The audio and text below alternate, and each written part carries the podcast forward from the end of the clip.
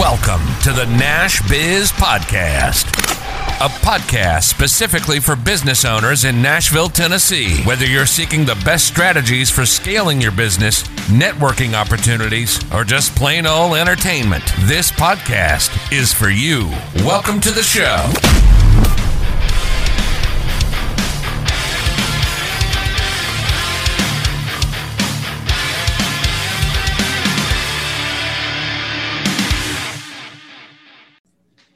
What's up, everybody? My name is Brady Morgan. I am one of the hosts on the Nash Biz podcast with my business partner and other co host, John Trusty. Today, we got Greg Skloot. He is the CEO of Crystal, the app that tells you anyone's personality. Using AI, Crystal accurately identifies a person's motivations, communication style, and other traits. Thousands of professionals globally use Crystal to communicate more effectively, write more persuasively, and build trust faster with new people. Previously, Greg was CEO of Attend.com, an event management software company, and VP of growth at NetPulse, a fitness technology company. Greg was recognized by Forbes as 30 under 30 in enterprise technology, and his company has been featured in Inc., Fortune, CNN, Fast Company, MIT Technology Review, Wired, and The Guardian. He is also the co author of a book published by Wiley, Predicting Personality Using AI to Understand People and Win More Business. Greg, how's it going, man? Good, good, Brady. Thanks so much for having me. Yeah, appreciate you coming on. That's uh that's quite the bio. Very quite the bio. So yeah, I was gonna say I haven't heard anybody read it that fast. It's uh you, when you pack it in, it, it does sound like a lot. no, it's a lot, but it's good. It's good. So yeah. give us the rundown of what we need to know about Greg that wasn't included in that intro. Oh gosh, you know, we packed so much in there too. Well, you know, I, I, think um, I have always been super passionate about entrepreneurship, and I know that's kind of the theme of the, the Nash Biz podcast. I think I started my first company, real company, when I was 14 years old, um, fixing computers and building websites um, for small businesses in my town in New York. Um, and have just been really passionate about technology and entrepreneurship ever since. I um, started a couple of other companies along the way. Uh, some have been decent, some have been train wrecks. Um, we're hoping that the crystal will be more on the on the former. and uh, and otherwise, happy to, to get into some of these good topics today. Yeah, absolutely. So so let's dive into Crystal, given that your most recent venture how did this come about? I mean, obviously, you know, as an entrepreneur, you have to see a problem because you're going to create a solution to that problem. So, what problem are you trying to solve with Crystal? Yeah, Crystal was born out of some pretty visceral pain that uh, my my business partner and I had. So we had started another company after graduating school up in Boston called Attend.com. It was software for event planners, kind of like a enterprise version of Eventbrite. Uh, we were on, we had maybe been out of school for one year. We had absolutely no idea what we were doing, uh, but we ended up raising money pretty quickly. We raised a million dollars in funding um, from a, a, VC firm in town. Um, really quickly built up the company, uh, maybe a little too quickly um, before we had you know maybe true product market fit. Um, lo- long story short, we ended up in a crazy situation where my co-founder and I actually got forced out of the company. I'm technically fired from our own company um, nearly two years into that venture. So um, a, a, pretty wild kick in the face um, and a very good learning experience. Um, as we were going through it, we we got introduced to this personality framework called DISC. Um, we, we had a management coach uh, that came in and kind of helped us navigate some of the tricky situations with our with our investors. And without ever meeting them, he would be able to almost predict what they'd say next. It was, it was kind of remarkable. And we would ask him, how the heck are you doing this? And it turns out he was using this, this personality framework called DISC, a really simple, almost like a language that can help you better understand how people behave and how they communicate and how they're motivated. Um, and we were just floored by this. I mean, it was just, it was so crazy. Um, unfortunately, it was too little too late. We still did get canned. Um, but as we were kind of uh, after that, and this is kind of maybe summer of 2014 now, we we almost had this this running joke of could we build a robot version of our management coach, uh, a piece of software that could identify somebody's personality um, type or their DISC type, and then coach almost whisper in the ear of the user how to better interact with that person, um, how they might communicate, how uh, what their preferences are, and so ideally, whether you're selling or team building or attempting to hire, um, you know, collaborating as investors and board or whatever it might be, uh, you could build a, a, stronger, kind of more empathetic relationship where everybody really understands each other. So that that is the the crazy way that the crystal came into the world. That's interesting. So I, I imagine, you know, personalities are very hard to read. uh, you know, very unpredictable. Humans are unpredictable in general. So how do you deal with that unpredictability by utilizing AI? It's have it's got to be pretty smart and ha- probably have to have tons of different scenarios for how people can act. Yeah, so DISC does a lot of a lot of that work too. So DISC okay. is a is a personality framework. It's been around for for over hundred years, and it dates back the kind of technology behind it. Technology, kind of the framework behind it dates back kind of th- thousands of years. Um, and, and basically, the idea is that while everybody is unique, we tend to bucket, especially from a behavioral standpoint, into a couple of core groups. And in DISC, they're called D, I, S, and C. They're um, acronyms for um, for different categories of personality traits. Um, okay. And it is not designed to be 100% precise. It's not designed to say this is how somebody will act all the time. But what we what what we and everybody that uses DISC and it's very very widely used, especially in the business world, has found is that it is a really good indicator of how someone will act um, most of the time under kind of fairly standard conditions, particularly in kind of professional communication um, scenarios. So we, we use DISC as kind of that scientific kind of backstop um, that kind of helps power a lot of it. Um, with regards to the AI and kind of how Crystal works, essentially, when you take a personality test, and anybody can go take a free personality test on Crystal right now, um, and you'll see that it'll walk you through a, a, uh, about 15 questions. Each question has you select um, from four words which word sounds most like you and which word sounds least like you. You go through about 15 of those and pick the words. Now, based on your selections, the algorithm runs and, and figures out that the ideal disc type or personality type for you. Um, on the prediction side, and, and the way people use Crystal is if they know somebody, they typically have them take the personality test. This might be a job candidate, uh, um, a coworker, etc. And then for people that they don't know, i.e., a maybe a job candidate they haven't talked to yet, or a potential customer, that's typically you know one of the biggest ones, a potential investor. Um, they can analyze a piece of biographical text. Typically, it's a LinkedIn profile. It could also be a resume. And when we write our LinkedIn profile, we kind of purposely put in words that we like that describe us. Now, each word we don't put as much thought into not the same as when we're taking that personality test. So you need a lot more than 15 words. But if you have a big chunk of words in a LinkedIn profile or resume, each one contributes a, a, contributes a little bit of insight into building a personality profile. And we hmm. found that on average, um, with with a decent with decent sized LinkedIn profile, we, we have about 80% accuracy. So about four out of five LinkedIn profiles we can scan just based on how you've written about yourself, how you've described yourself, how you've described your um, responsibilities, your job titles. Um, that could give us a pretty remarkable picture of your personality uh, based around DISC. Yeah, it's interesting because I, I could see this working very well for uh, companies that are hiring. You know, outside of the podcast, we run a, a overseas staffing company, and you run into people all the time. That the most important thing when you're hiring is, in my opinion, character. Are they going to be a good fit culturally? And that's so hard to determine um, without testing on it. The issue is when you do test on it, people don't want to do the tests, right? They don't because they're long sometimes. So I could see this as being a really good solution if it isn't already, if for people who are hiring, just to kind of get, you know, what's their personality like? How should we interact with them? How can we motivate them, et cetera? Even going the other way, Brady, it, it using it for our clients to find to match them with assistants that fit their personality type or complement their personality type. Absolutely. We actually have customers that do exactly um, what uh, uh, John, what you just described, um, and certainly on the on the hiring use case, it is it is very prevalent. And it's and, and and what we tend to find, it's not that we're looking for a good versus bad personality. Um, it's more of what is the type of personality that's going to be um, what we say most energized in this role. So, for example, if your personality lends towards um, being really people oriented, really um, kind of like like to spend a lot of time interacting with people and etc. Um, right, a a role where all you do is look at spreadsheets on a screen and don't have to talk to anybody. It's not that you physically couldn't do it; you could force yourself to do it, but you'd burn out. It would it would suck up so much energy.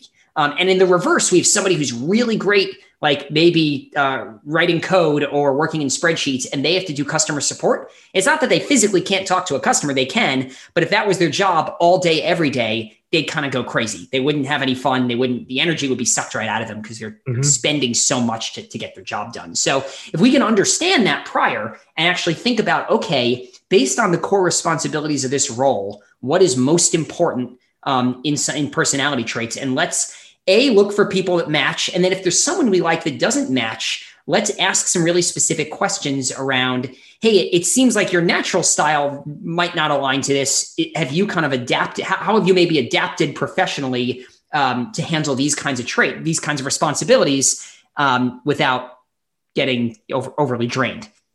Yeah.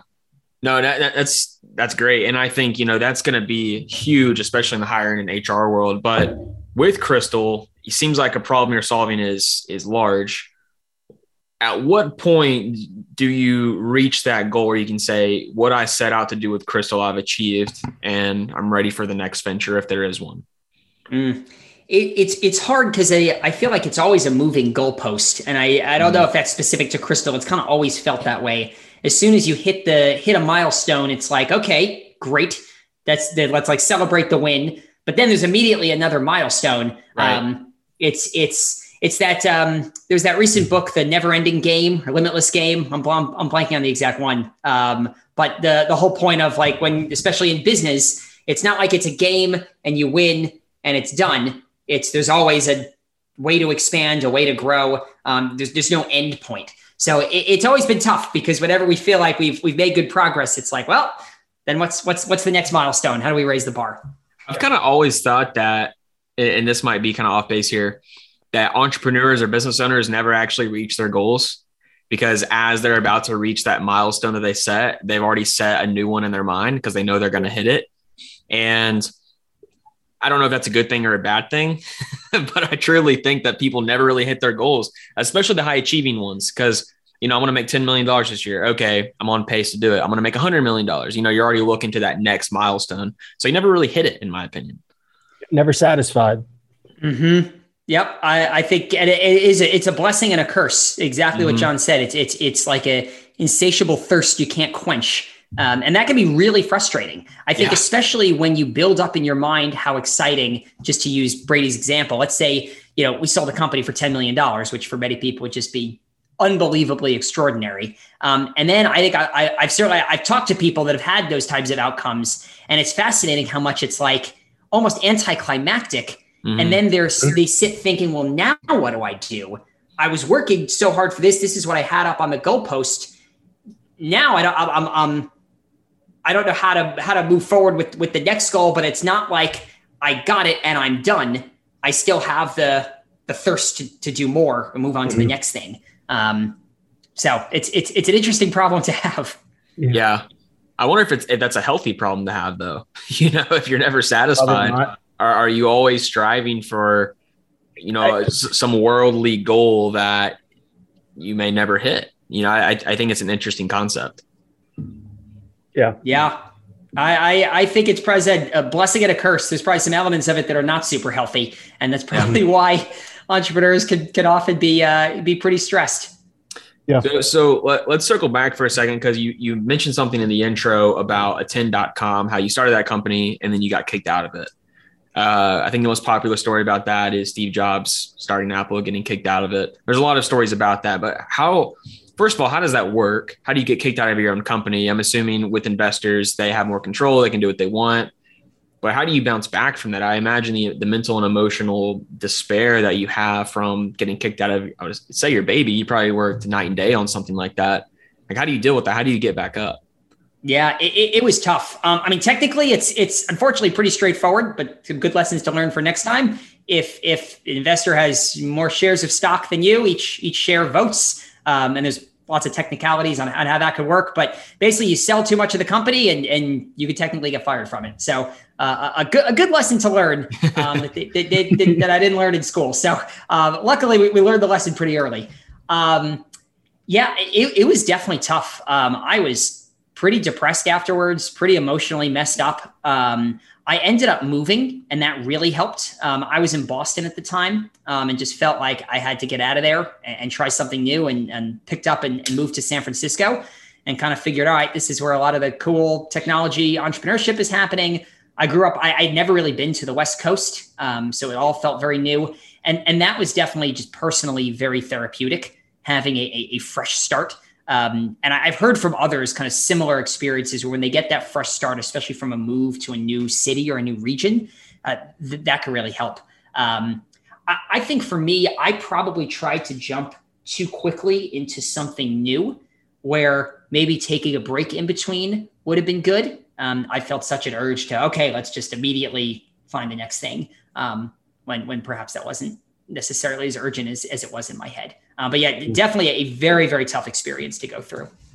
So, you know, for other entrepreneurs out there, the audience of this show is going to be people probably around the Nashville area, Middle Tennessee area that are either currently business owners, um, aspiring business owners, veteran business owners, et cetera. And I think they can all learn something from this. So, like I mentioned before, it's easy to talk about success. It's easy to talk, easy to talk about, you know, how much money you raised, what Crystal's doing now, but it's even more powerful to talk about the struggles. And this is a struggle. This is probably the very first, I'd say, professional struggle you had. And it was a large one. Not many people have to go through getting kicked out of their own company.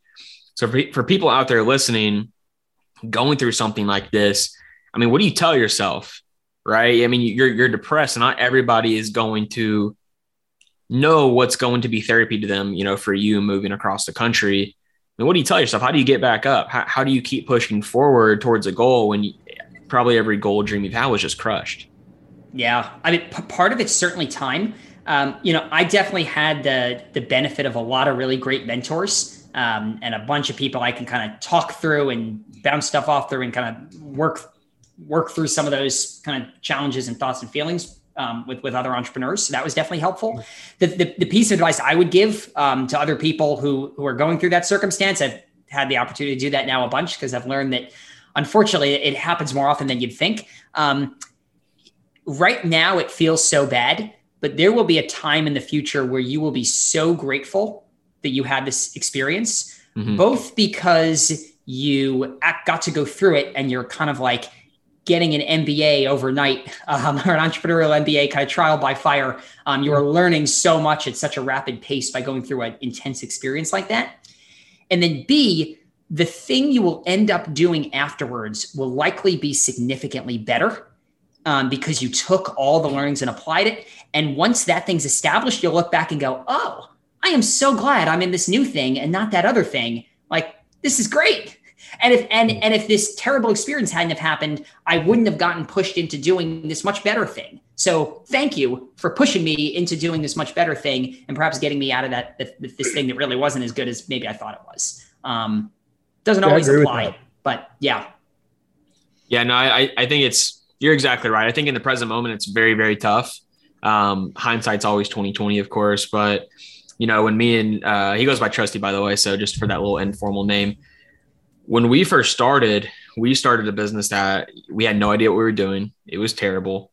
And now we moved into this current company that we're running significantly better. It seems like everything goes faster because you know, you now know what you don't know. So you can hone in on no strengths, which I think is key. Um, and it's just better. The foundation is better. The foundation is stronger. And I think in the beginning, especially as young entrepreneurs, uh, and for those out there listening, you you really don't know anything business school is great for a lot of things. I have a finance degree. It's great for a lot of things. Um, running a business is unfortunately not always that thing. so they don't prepare you for all the struggles. You know, you're not just wearing the finance hat, you're wearing the HR hat, the operations hat, the marketing hat, the sales hat. And it's hard to balance all of that. It really is hard to balance all of that. Yeah, when, when when you go through this kind of stuff, it it highlights how much you don't know, but also the pace at which you're learning. I mean, especially over the last few years, I, I look back at each year and I think like, wow, you know, 2018 Greg was such an idiot.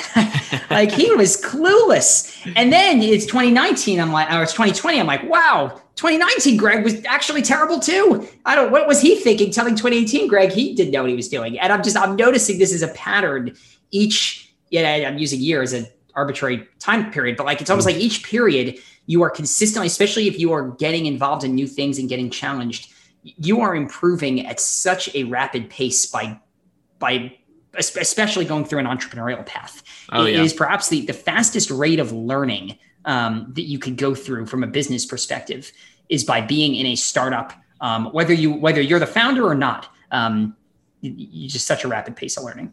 Did, did you ever work corporate out of school? Uh, out out of school corporate no um, i did an internship um, at cisco a computer networking company um, as an undergrad um, and then I've kind of alternated between being kind of in more of a founder role or joining a company like NetPulse. I wasn't the fitness technology company in San Francisco that I ended up joining a little bit after attend.com when I moved out there. Um, I wasn't a founder of that. Um, I got to take a really cool um, leadership role and be a good contributor to it. Um, I don't know. I, I, wouldn't call it corporate. we got we got up right. to about 70 people, which is cool, but but but definitely not corporate.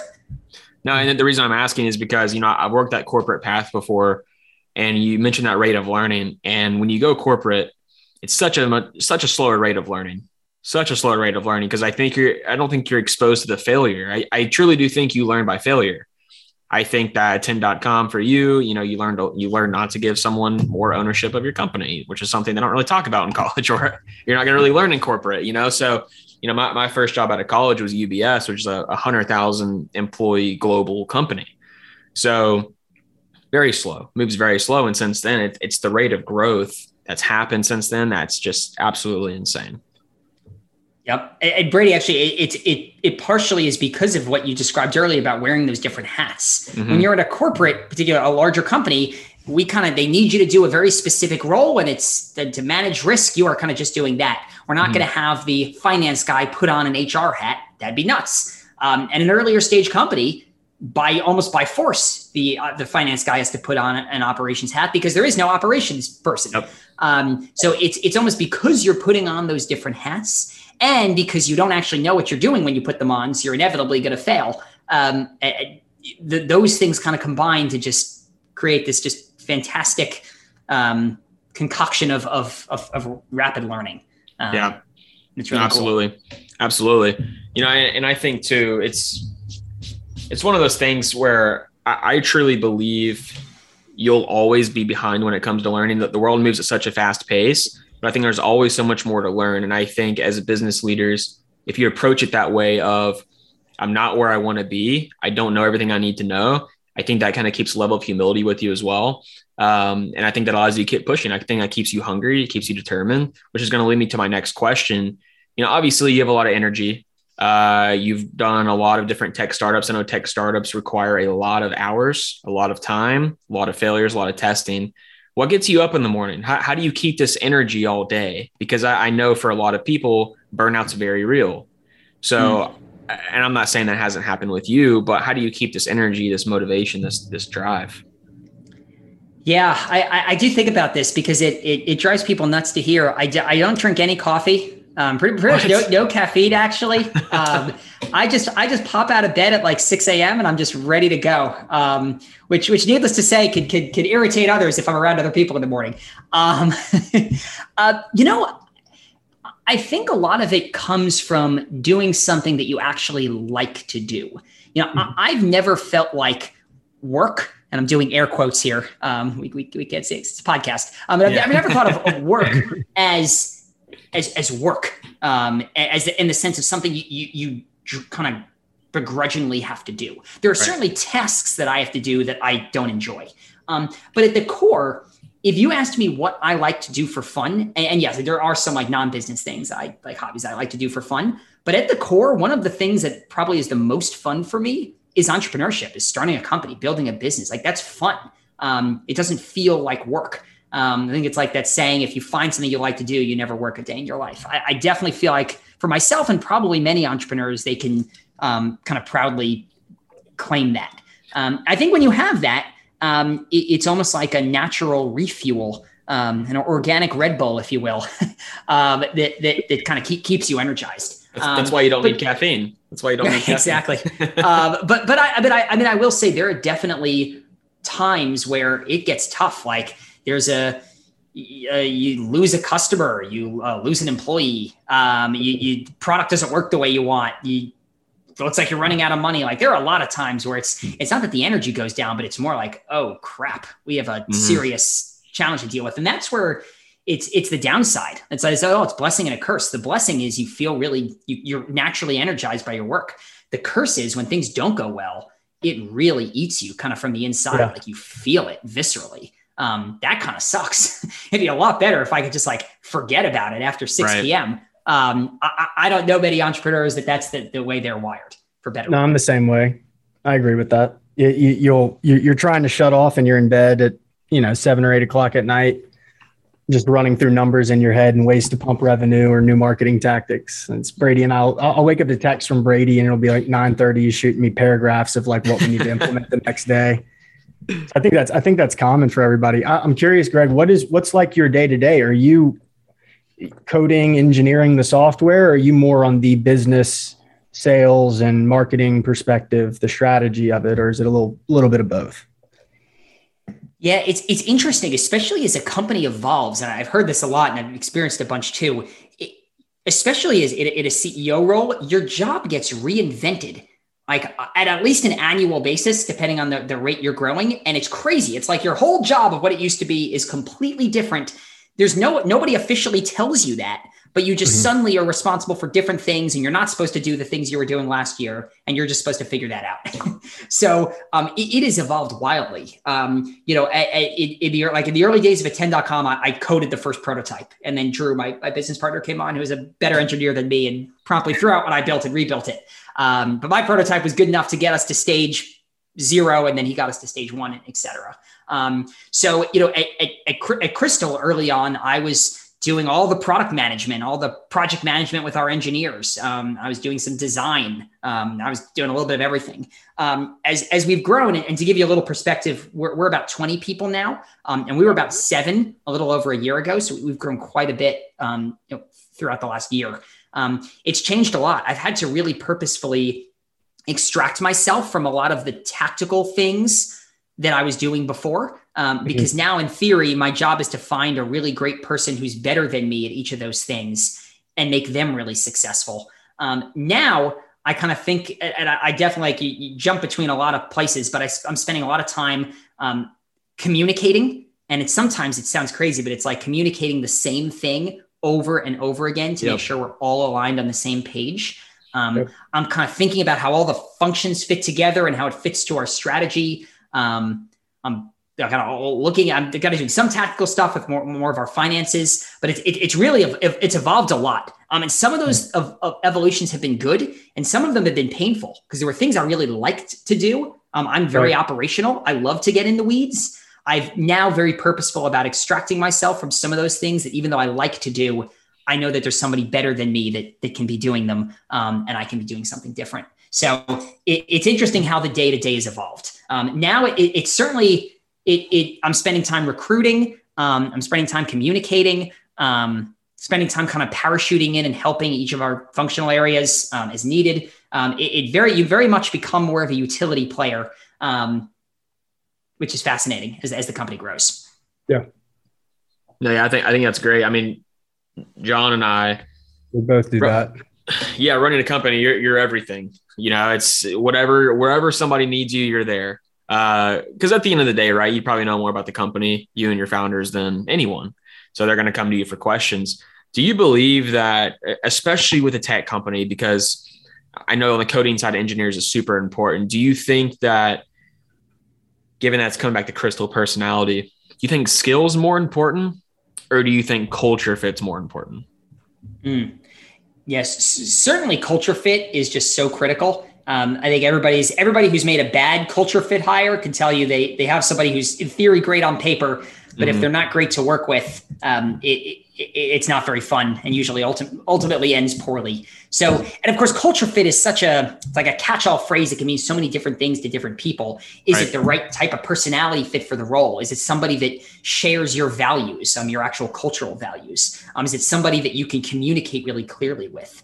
Um, you know, I, I I I think that especially as you grow, you need both. Um, but if I had to pick one to train on, it's a lot easier to train on skills than to train on values. Yep. Yeah, I, I 100% agree with that. When we are placing people, it's always, you know, skill can be learned, skill can be strengthened.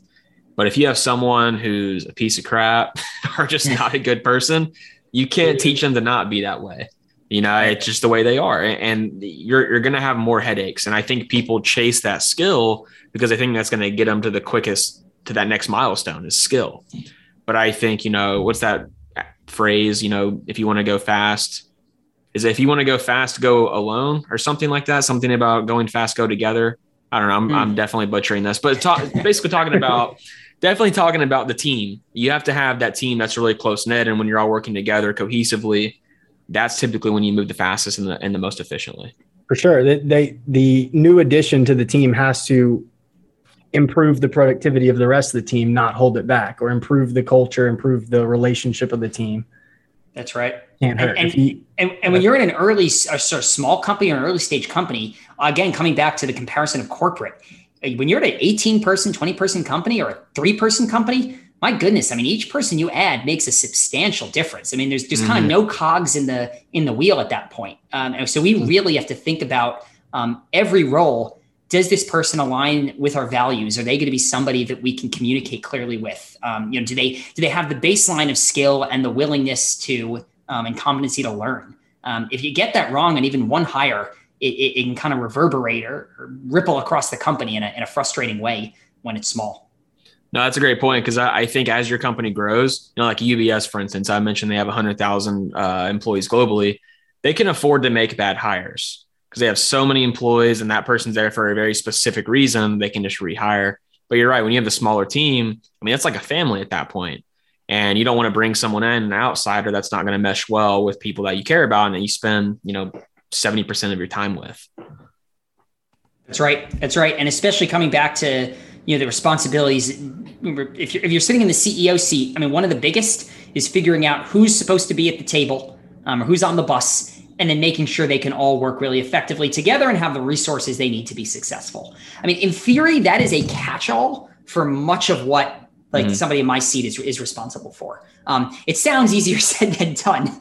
Um, it's simple, but there's, there's, there's obviously a, a, lot of steps to get it right. Um, and that's kind of what the, what the team is relying on, especially in a small company, um, bringing on the right people that can get the job done and that everybody wants to work with.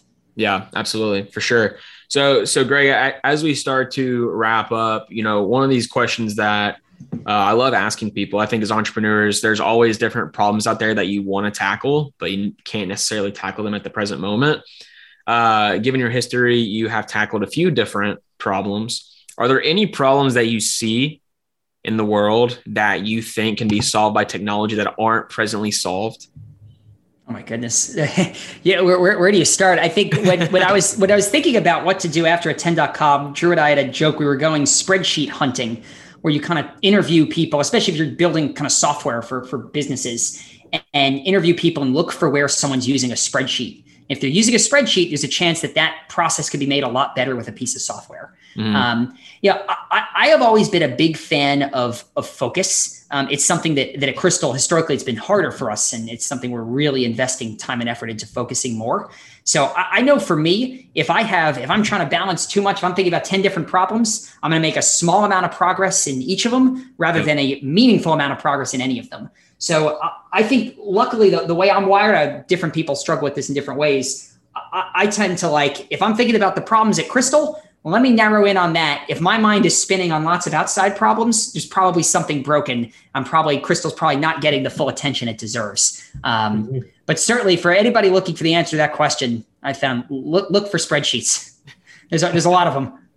Yeah, no, and, and that comes back to you know a big thing that we've thought about is corporate companies. You know, going back to that, I think that's where the biggest use of technology is needed, because I tell you what, UBS, these other investment banks, finance companies, all they use is spreadsheets. It's all mm. they use is spreadsheets, very manual, repetitive work that can probably be automated with technology. They just need to have that. problem. they don't how to solve that problem. They need to solve by somebody else.